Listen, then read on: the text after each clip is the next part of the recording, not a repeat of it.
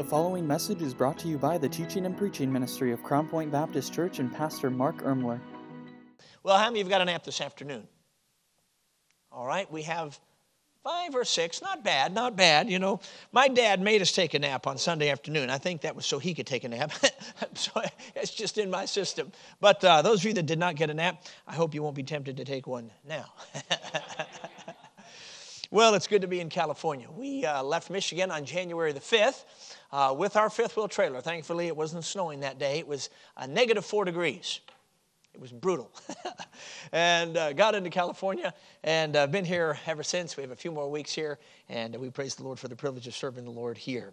Well, Second Corinthians chapter 5 in the scripture tonight, Second Corinthians chapter 5. We dealt with some introductory truths this morning life again, what revival is, what it does, the extent of revival. And then in the Sunday morning service, that when you access Jesus, there is a spiritual glow, there is a radiance, there is the reality, the fragrance of Jesus. All these different analogies here in the scripture that God gives.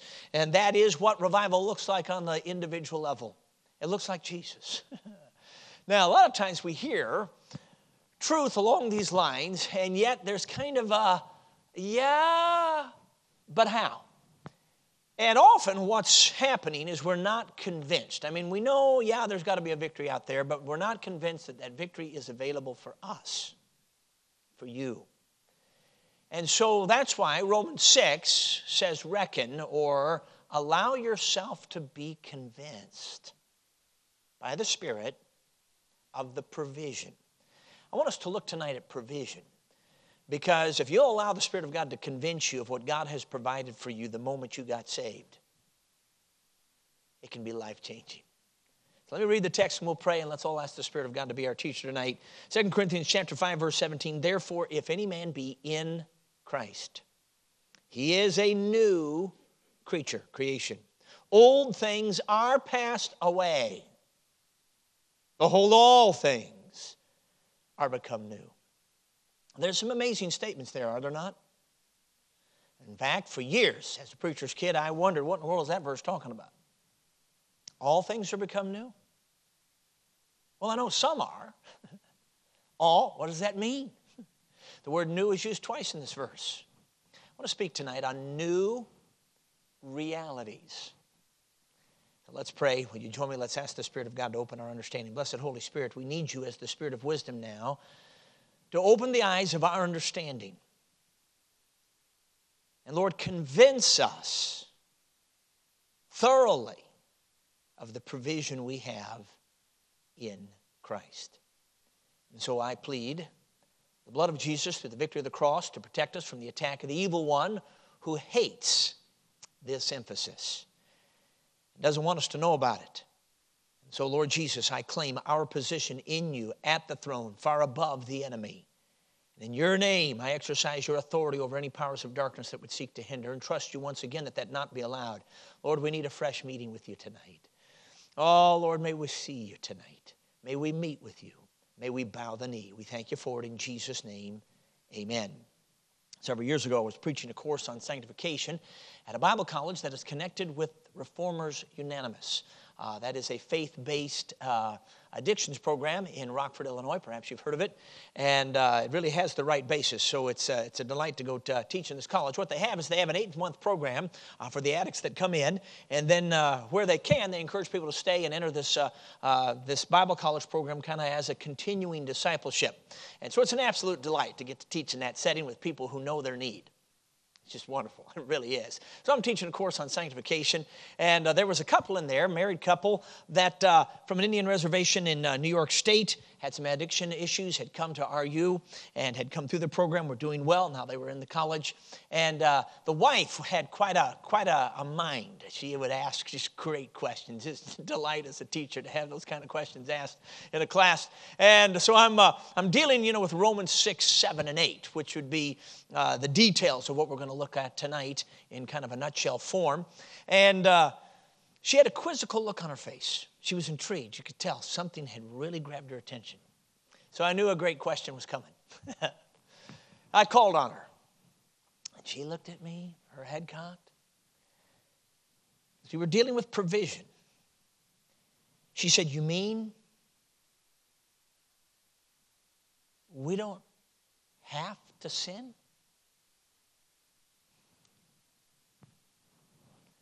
I said, Well, ma'am, if words have meaning and if language has integrity, the provision that God has given us once we got saved is actually that good. And she began to weep. Now, friends, what are we talking about? We're going to see tonight that the provision is that good. The problem is we don't always access it. So we're not talking about sinless perfection, we're talking about sinless provision. What are we dealing with? Well, this is an amazing text. It says, Therefore, if any man be in Christ. In other words, right now in this room, every person here is either in Christ or you're out of Christ. There's no third category in this particular case. You're either in Him or you're not in Him. And if you have come to that understanding that sin is the problem, hell is the consequence, Christ alone is the answer, and you have placed your dependence on Jesus alone to actually save you from sin and hell, among many other great salvation truths, at that moment, the Holy Spirit placed you into Christ, you're in Him. Okay, so here it says, therefore, if any man be in Christ, so it's talking about those who are in Jesus, he is a new creature, literally creation. We'll come back to that uh, phrase later on. Then it says, old things are passed away. Now, the verb tense that's used here is the fact of an action. That when you were placed into Jesus, old things passed away. Whatever it's talking about, it's a done deal. Then it says, Behold, all things are become new. Here the verb tense switches slightly. It's still the fact of an action, it's an event, it's still tied to that moment when you were placed into Jesus. But here the verb tense indicates that there's ongoing ramifications right into the present. There's our new that stays new. You know, we have things in life that get old, they got to be fixed, repaired, duct tape, whatever, you know. and uh, finally, you just throw them away and you get uh, something new. Well, here's a new that stays new. It's right in the grammar. Behold, all things are become new and they stay new, they stay fresh, they're ready. It's the provision that you and I need at that immediate moment when we're facing temptation, trial, or many things that Satan would use to buffet us and bring us down. And so the old creation has passed away, the new creation has come. And what this text is, what I want us to see tonight is that God wants us to take the new realities so that we experience the provision that God gave us.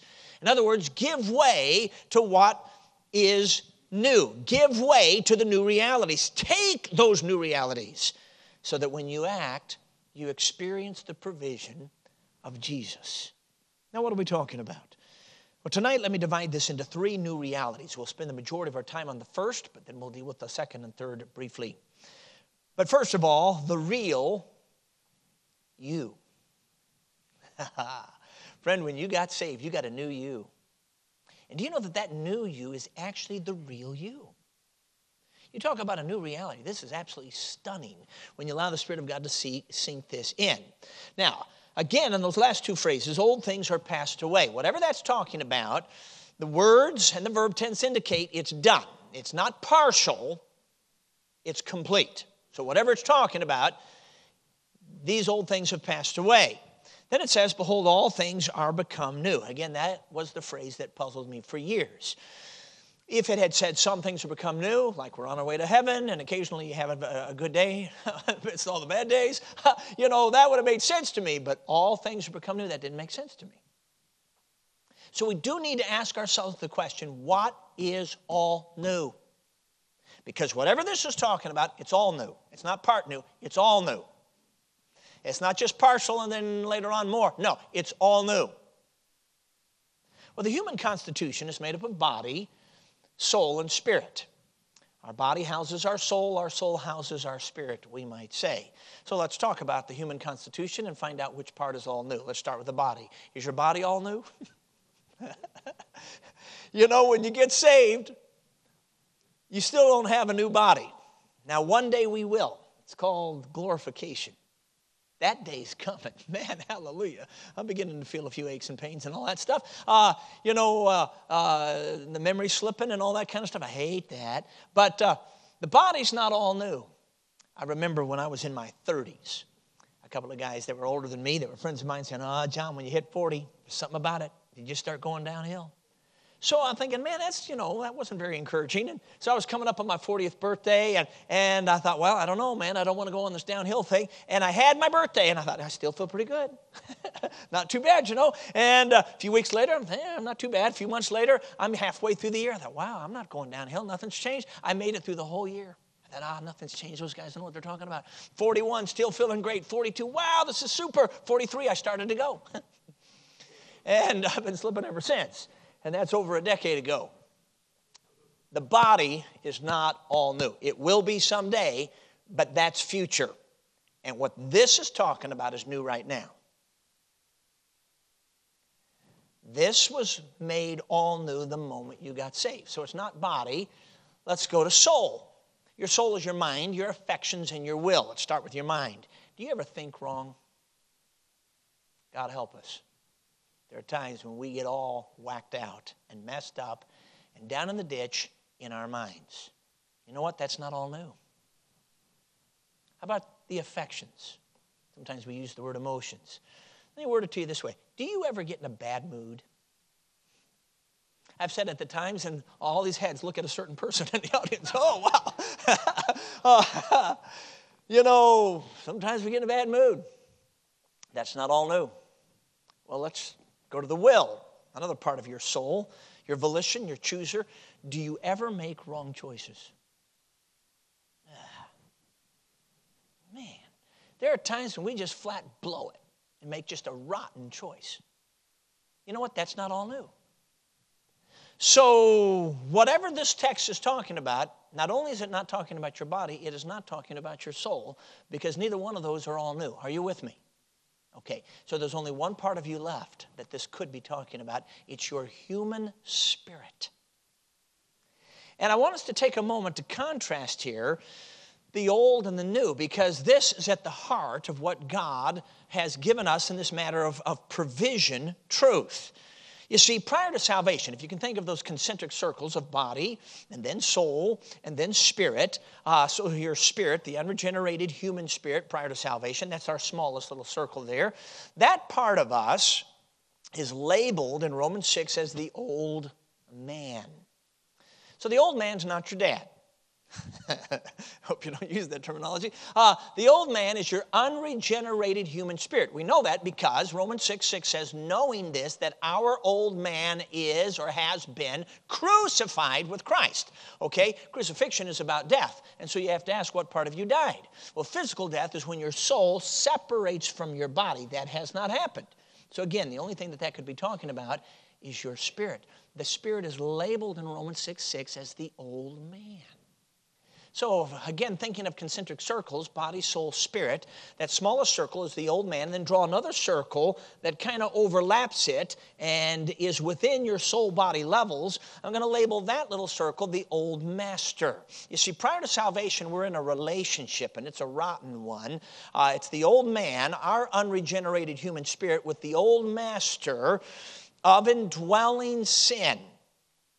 Romans 7 two times says, Sin which dwelleth in me. Now think with me, it's not sins, actions, as you find in Romans 1 through 5, but Romans 6 through 8 talks about sin singular, which is personified in Romans 6 as someone who is served.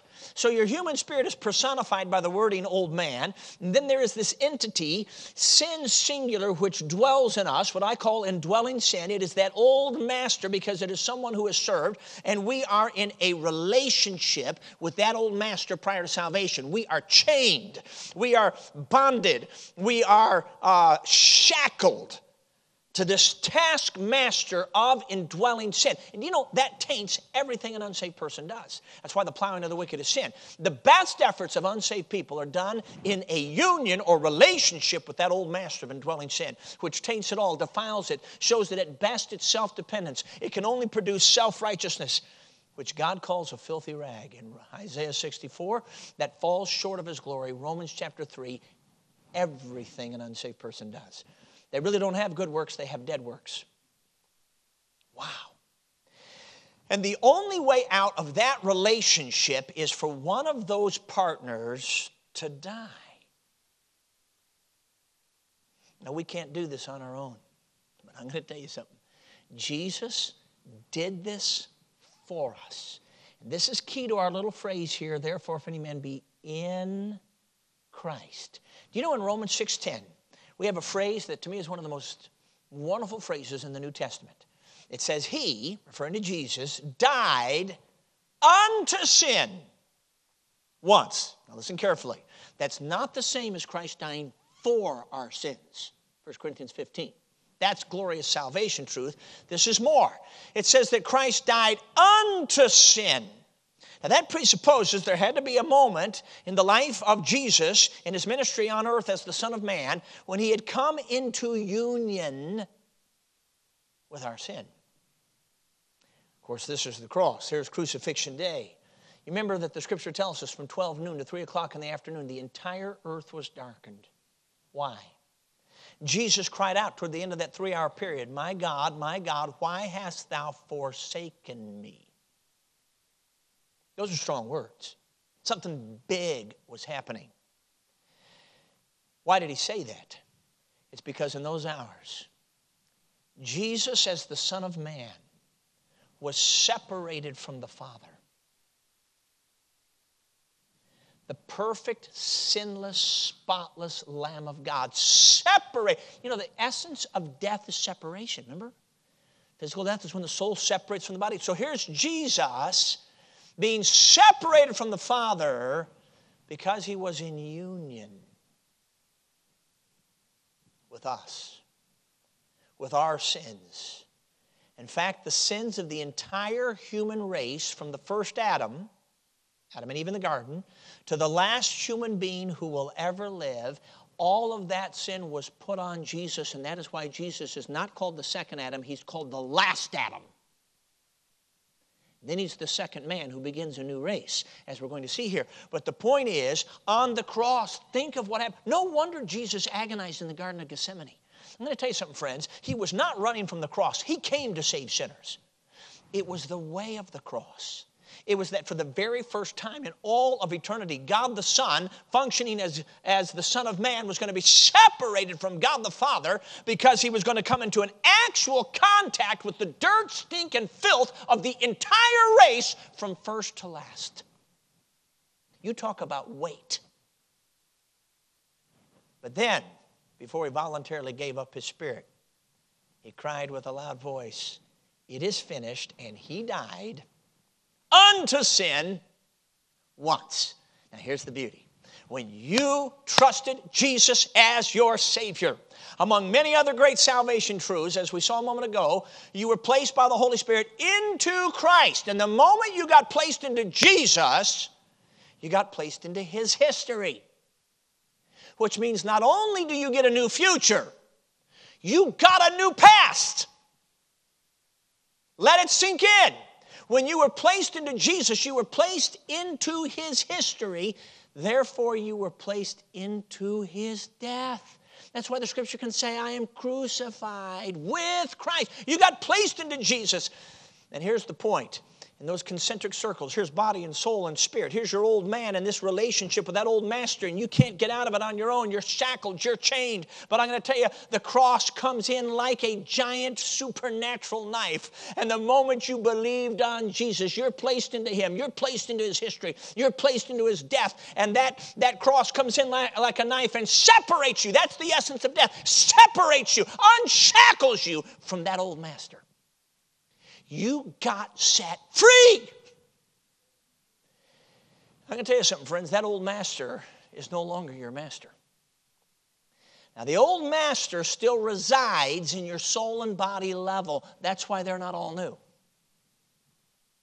But your spirit got severed, separated. You died with Christ unto that old master of indwelling sin.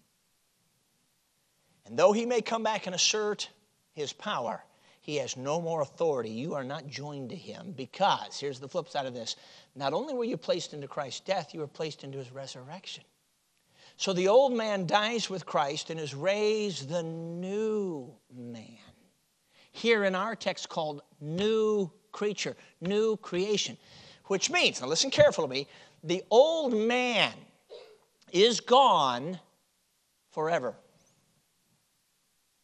Now think. You cannot have an unregenerated human spirit and a regenerated human spirit in the same body. So the old man, your human spirit, dies with Christ and is raised with Christ, the new man. There's a regenerated spirit. Now, the old master has, he hangs around. That's why we still have trouble. But that old man of the unregenerated spirit, he's gone. He's raised with Christ, the new man. Now let this sink in. That's what's here called this new creation.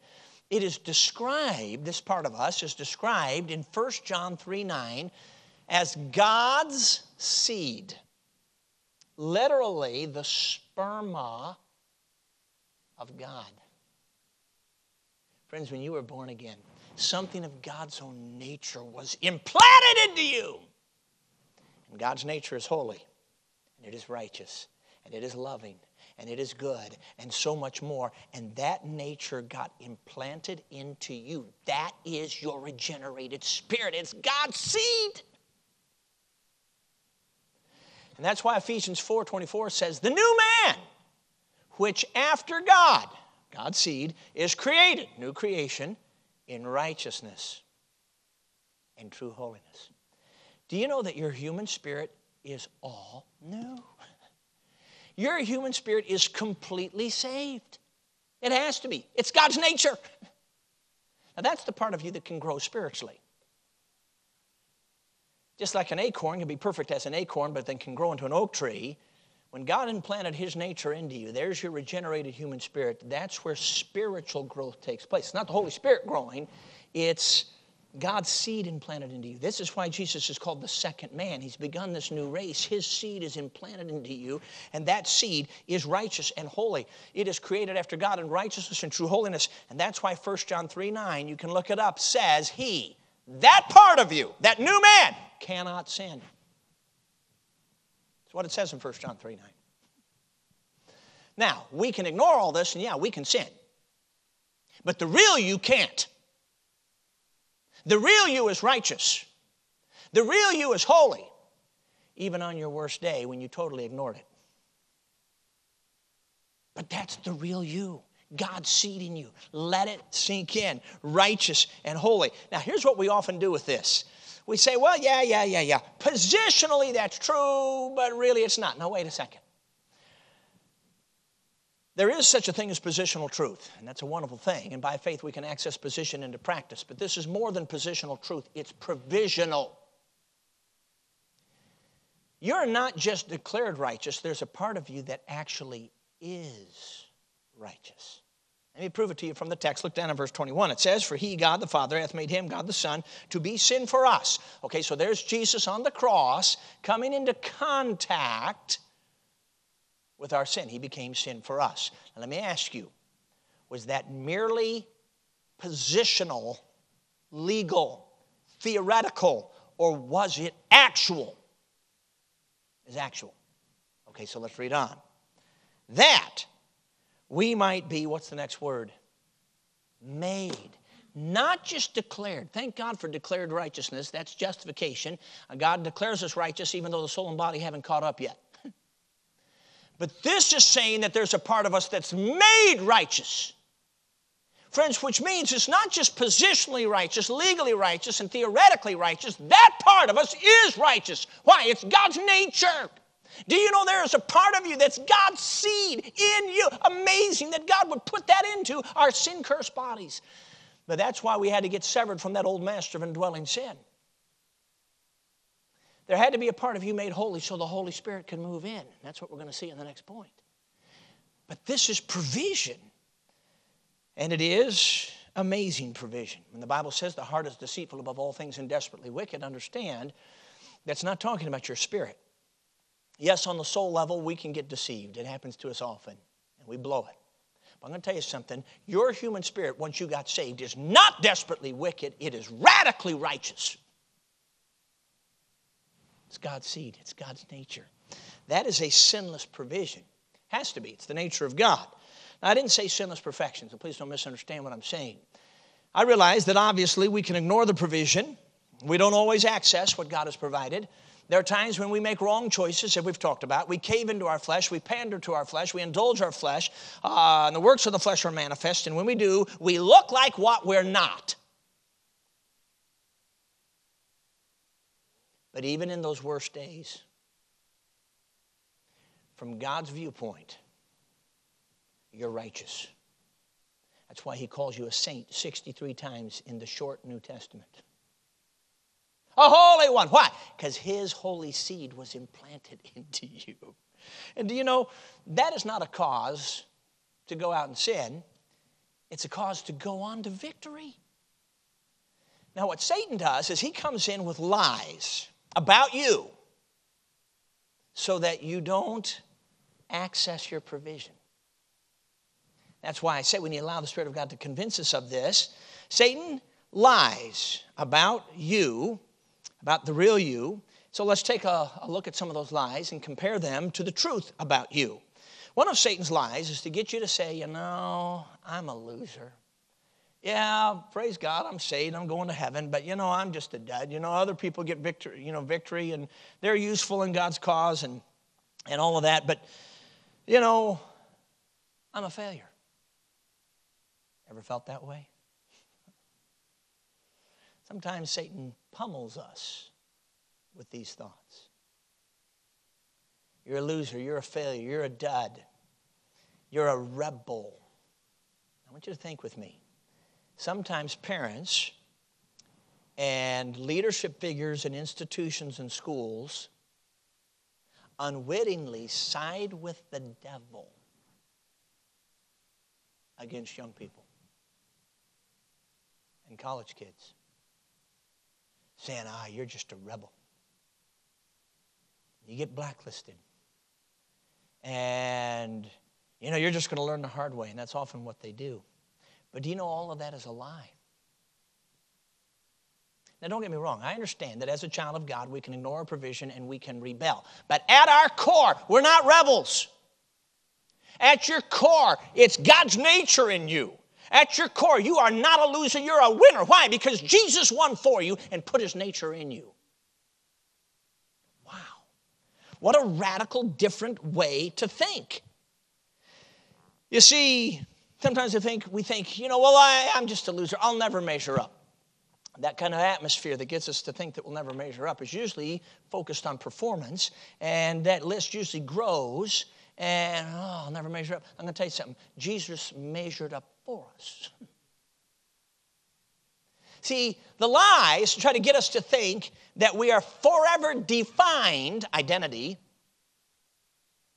by the shame and the guilt that we feel from that worst day. Now, please listen to me. Not just things that we've done when we blew it in bad moments. Sometimes things that were done to you. And in our world of sexual abuse, this is massive. And Satan throws these lies, trying to get people to think, uh, these, these people that are saved, trying to get them to think that they're forever defined identity by the shame and the guilt that they feel from that worst day, either something they did or something that was done to them. And friends, that is not true. That is not how God defines you. That's how not how God identifies you. Because in Christ, God identifies you as righteous. And that's what Romans 6 is talking about. That's what needs to be reckoned. and so much more. But that's core to it all. You see, sometimes people think, well, I'm positionally righteous, but not actually. No, no. Down deep, the real you is actually righteous. Let it sink in. Sometimes people think, well, I'll never get better this side of heaven. And they get preoccupied with their next failure. Oh man, I wonder how long it's going to be before I go down again. Well, you're already on your way. I've been there, I know what that is like. It's a total wrong way of thinking. When the reality is, in Christ, you are righteous, and you have the privilege of maturing into what you already are. And when you let that sink in, instead of getting preoccupied with your next failure, you can get excited about the next victory in Jesus. What a radical difference. You know, sometimes people say, well, I'm a failure, so I might as well just down wallow in it, wallow in it, and you know, might as well enjoy it. No, no, no, no. That's all a deception in Christ, you're righteous. And so, you might as well enjoy it. See, Satan tries to get us to think like this Well, I'm just a sinner, I'm a saved sinner. Doesn't that sound like what we say? Now, wait a second. If you're saved, you were a sinner, you are a saint. Who can still sin? But you're a saint. And so there's that difference of perspective that's crucial for us to understand. You see, the lie is to get you and I to think that we are fundamentally flawed. When the truth is, if you're saved, you have been fundam- fundamentally fixed. I said that at a congregation in Maryland, and a young man, mid 20s, burst into tears. After the service, he bear hugged me. It's a good thing he was smaller than me, he'd broke my back. He grew up in that church, was saved as a kid, went to the Christian school, rebelled, went into the world for 10 years of total debauchery. Six months prior to the meeting, he had come back to God, was back in church, but was being pummeled by Satan's lies. Look at you. Look how you walked away from everything. Look at the wrong choices you made. You know, there's no more hope for you. You can't be used of God. You can't get right with God. There's no way.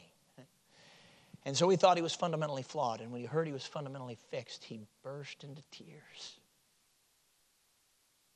Now, friends, Satan's lies have to be put to death. But the problem is they're hard to put to death because they are our excuses for our failures. But they're lies. And if you ever want to experience the victory of the provision, you need to reject and put to death or kill the lies. Uh, back, oh, I guess it was 2009, the Lord allowed us to uh, purchase a house in the foreclosure market of southern Michigan.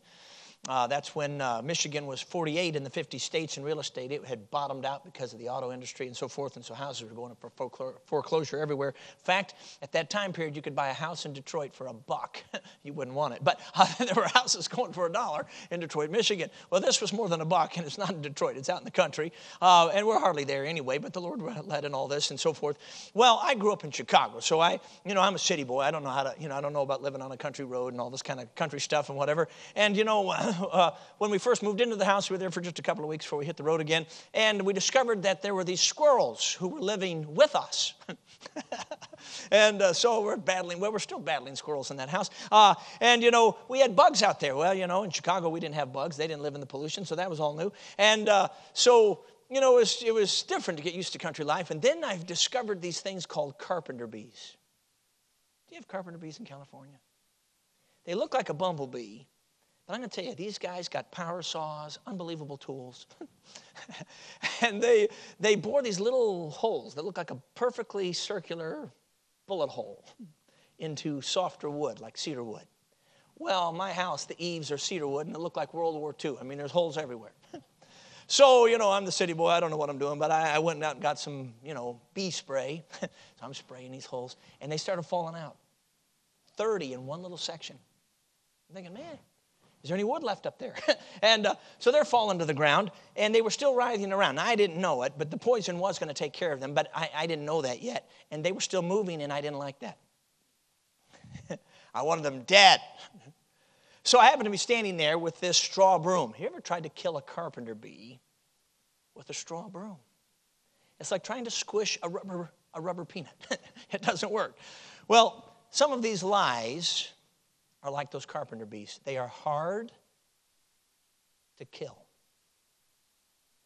And what happens is, if you don't kill them, and many of God's people don't, you end up playing a cruel joke on yourself.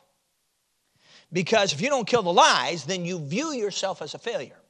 You view yourself as a dud. You view yourself with this identity that I'm forever tainted because of such and such that happened to me such and such I did or was done to me, whatever, whatever. And you have all of this wrong view. And so you view yourself as a failure, and yet, you know, the Christian life, we're supposed to be victorious. And so you come to church and you put on your mask.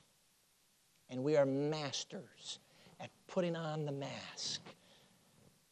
And so down deep, we view ourselves as a failure, but we come to church, we put on our mask and pretend to be righteous, knowing down deep we're really not, only to discover that down deep we really are.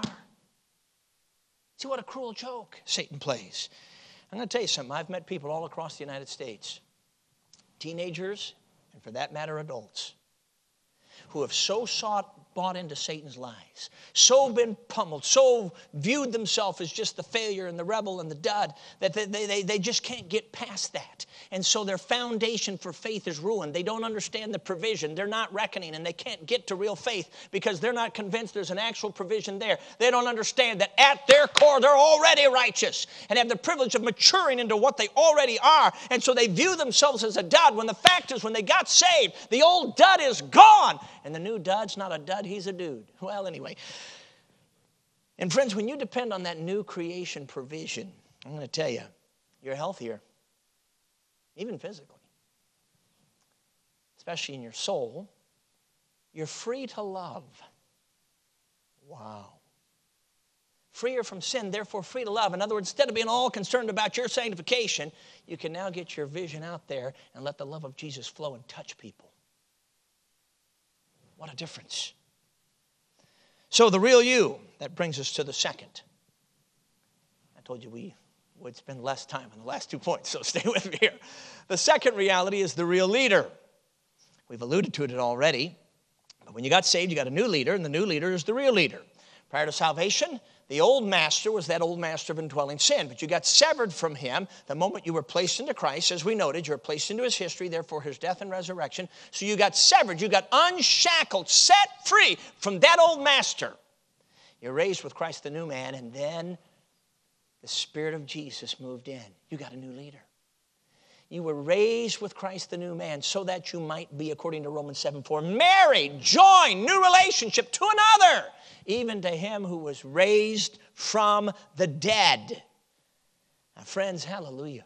Do you know when you were joined to the old master, you were chained to him? It was forced labor, but you got set free from him. But here's what's amazing the new master, the Spirit of Jesus, who moves in and joins our spirit, he doesn't force us. He doesn't want a robotic, mechanical situation. He wants a love relationship where we trust Him. Now, friends, He even lets us obey the old master who's not even our master. But it's no longer forced labor, it's voluntary service after you're saved. But the point is, you got set free from that old master. The new master moved in. It's the Spirit of Jesus, the indwelling Christ. You see, that old relationship with indwelling sin has been forever severed, and the new relationship with the indwelling Christ is forever sealed. The Bible says in 1 Corinthians 6 17, He that is joined to the Lord is one spirit. That's amazing. Just like husband and wife, one flesh, regenerated spirit, new man, and Holy Spirit, new master. He that is joined to the Lord is one spirit. You talk about a sinless provision. It has to be so. His name is Jesus.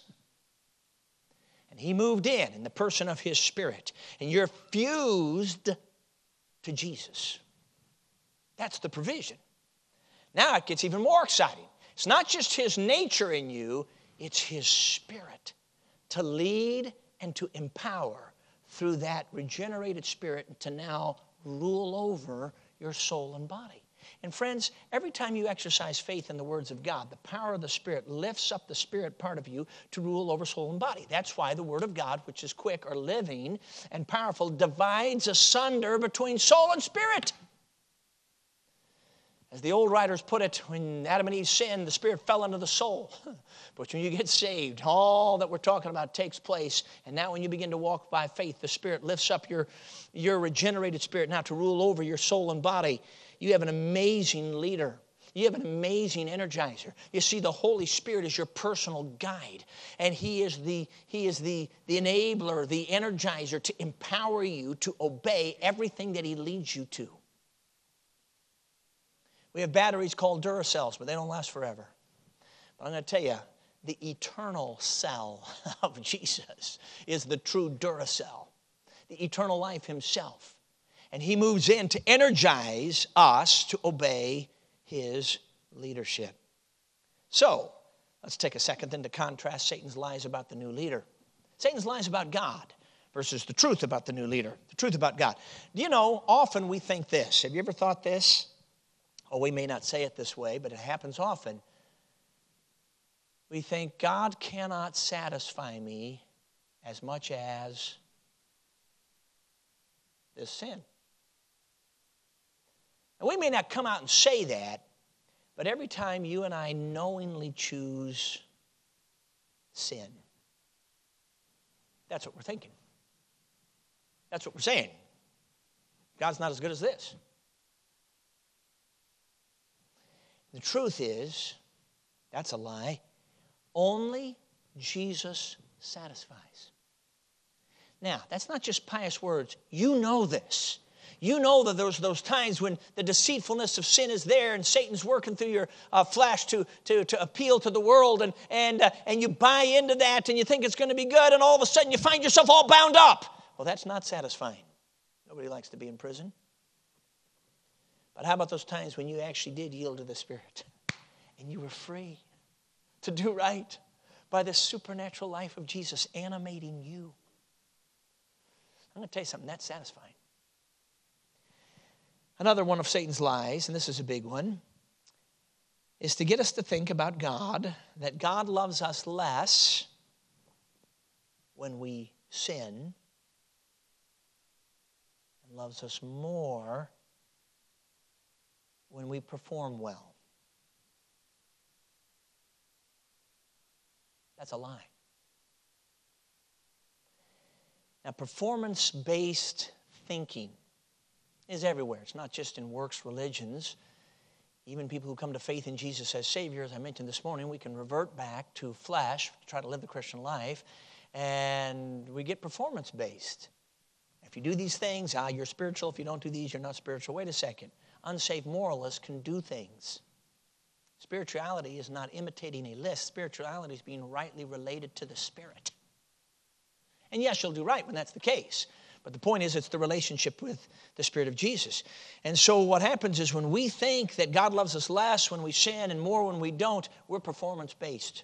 Even if we reject that on the verbal level, we are down deep. If you think God loves you less when you blow it, and more when you happen to have two or three days that seem pretty good, you're performance based. You're not walking by faith. The truth is, it's a lie. Because God loves us unconditionally.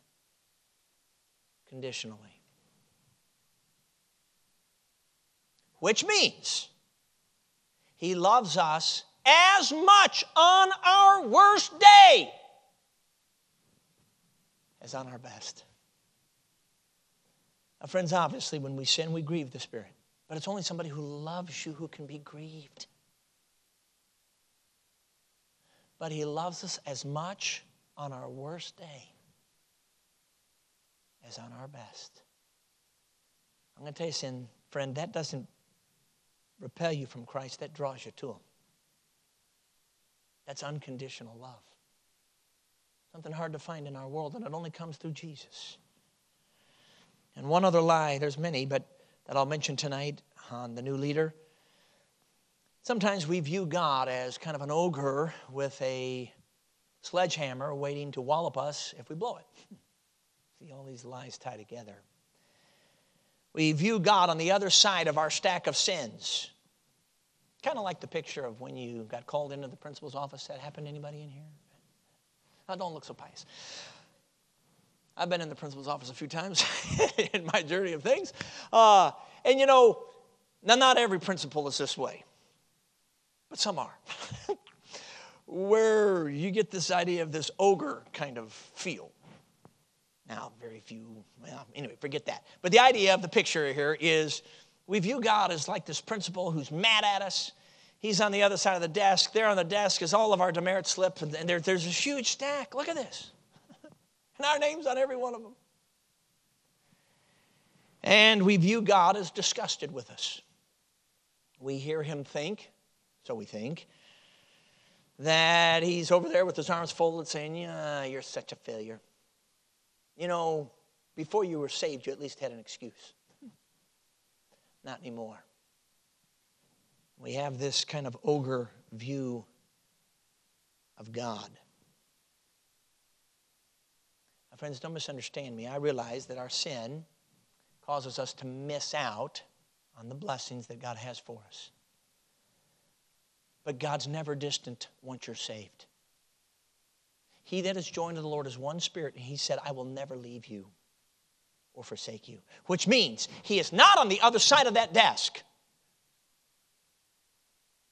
he's on our side of it with his arm around us, seeking to draw us, to woo us back to him. Because the moment we're on us, the blood cleanses and the spirit begins to fill again. He has his arm around us. He's on our side of the desk, and together we look at that stack of demerits slips.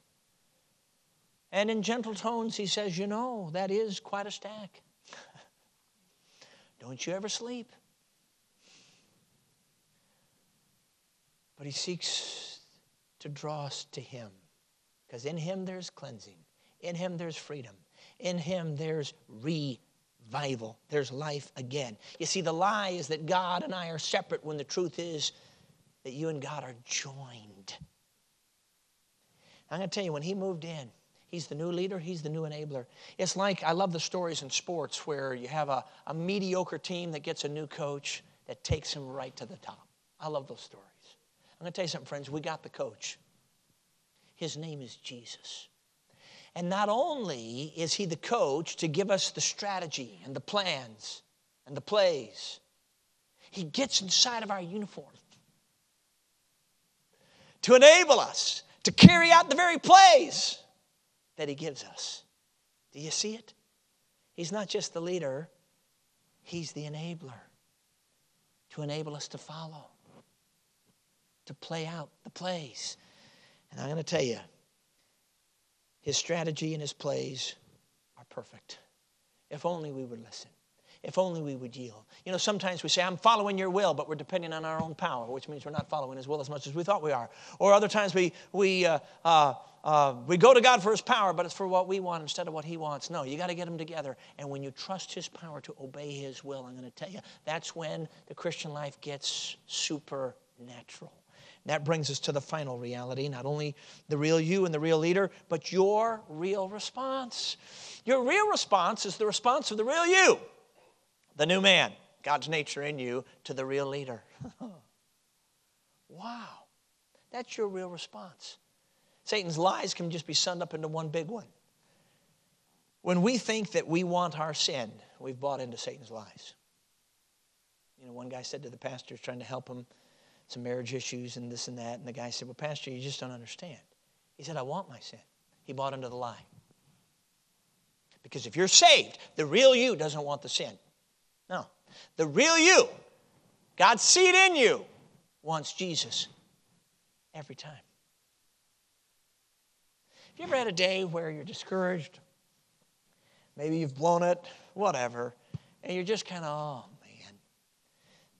And so you're out just kind of talking to the Lord, down and discouraged, and yet in those moments, from the deepest part of you, comes bubbling up. I love you, Lord. Where did that come from? That's the real you. You see, temptation is not sin. Jesus said, Pray that you enter not into temptation, indicating that temptation is not sin. It's only if you enter into it that it becomes sin. So what happens is Satan throws the temptation out there in the world, and that old master, remember that guy that we used to be chained to, we got, but we got freed from, but he still resides in a soul and body level. According to Ephesians 2, uh, Satan works through that old master part, uh, uh, who, who's still in us, though we're not connected to him. He's not the real us, and we feel the pull toward the world or toward some sin, toward blowing up, toward getting angry, toward bitterness, toward filthiness, whatever. Have you ever felt the pull? Okay, that's not the real you. And temptation itself is not sin. Remember that? Which means you have that moment where you can say, That's not me. I reject that. And I claim my provision in Jesus. And immediately that pull will dissipate. Just give it a try. Man, hallelujah. See, that's provision. See, the real you wants Jesus. The real you wants to do right. The real you adores Jesus. See, every time we ignore our provision and we buy into the lie that we want our sin and down we go, that's an experience, but I'm going to tell you, it's a false experience. It's contrary totally to the real you. Now, it's an experience, but it's a false experience. It's based on a lie, falsehood. God wants us to experience truth experiences. And you reject the lies and you claim your provision in Jesus and you experience Him. I'm going to tell you, that gets exciting. The real you worships Jesus, loves Jesus. The real you might even say amen. Just had to say that. you know, the real you wants to forgive. The real you wants to be pure. The real you wants patience. Real patience, not just gritting your teeth, but actually accessing the patience of Jesus. See, that's freedom. And the real you wants Jesus every time. So it's time, is it not, for us to give way to the new realities the real you, the real leader, your real response. In other words, go past the noise of Satan's lies, go past the noise of this wicked world, go past the noise even of your own soul, down deep to your spirit that is a new creature, that is righteous and holy and loves Jesus. Go past all the other noise, down to that reality and listen to your real response and take hold of it. In other words, the provision is there. Take it, just like somebody handing you a $100 bill and you take it and then you use it. Okay, take the provision so that when you act, it's not just you, it's used you, energized by the very life and power of Almighty God in you. And that's when you experience Jesus. God has given us an amazing illustration in the world of nature that helps us understand the difference and sometimes the discrepancy between, between who we appear to be at times versus who we really are down deep. Consider the caterpillar. You know, if we were to bring a caterpillar to a biologist and say, Sir, uh, would you analyze this, check its DNA, and uh, describe it for us? He'd go and come back and say, I've run the scientific test, I've checked the DNA. And he would say, I know this little creature looks to you like a caterpillar, but the DNA says that this creature is fully and completely a butterfly. Wow. God has wired into, programmed into this little creature that does not yet look like a butterfly, a full blown butterfly identity. because the caterpillar is a butterfly in essence, then one day it will display the behavior and attributes of a butterfly. Why? Because God's little creatures sometimes are a little bit better about depending on God's provision and program than some of us. And you know, when the caterpillar still looks like a caterpillar, it's not going to help to berate it. say, hey, Joe Biologist just told me that you are fully and completely a butterfly. Man, are you a loser. Where's your wings, man? You're supposed to be a butterfly. You don't look like a butterfly. Man, you must be one of those duds. I've heard about you guys. Ah, you're a rebel. Oh, I better stay away from you.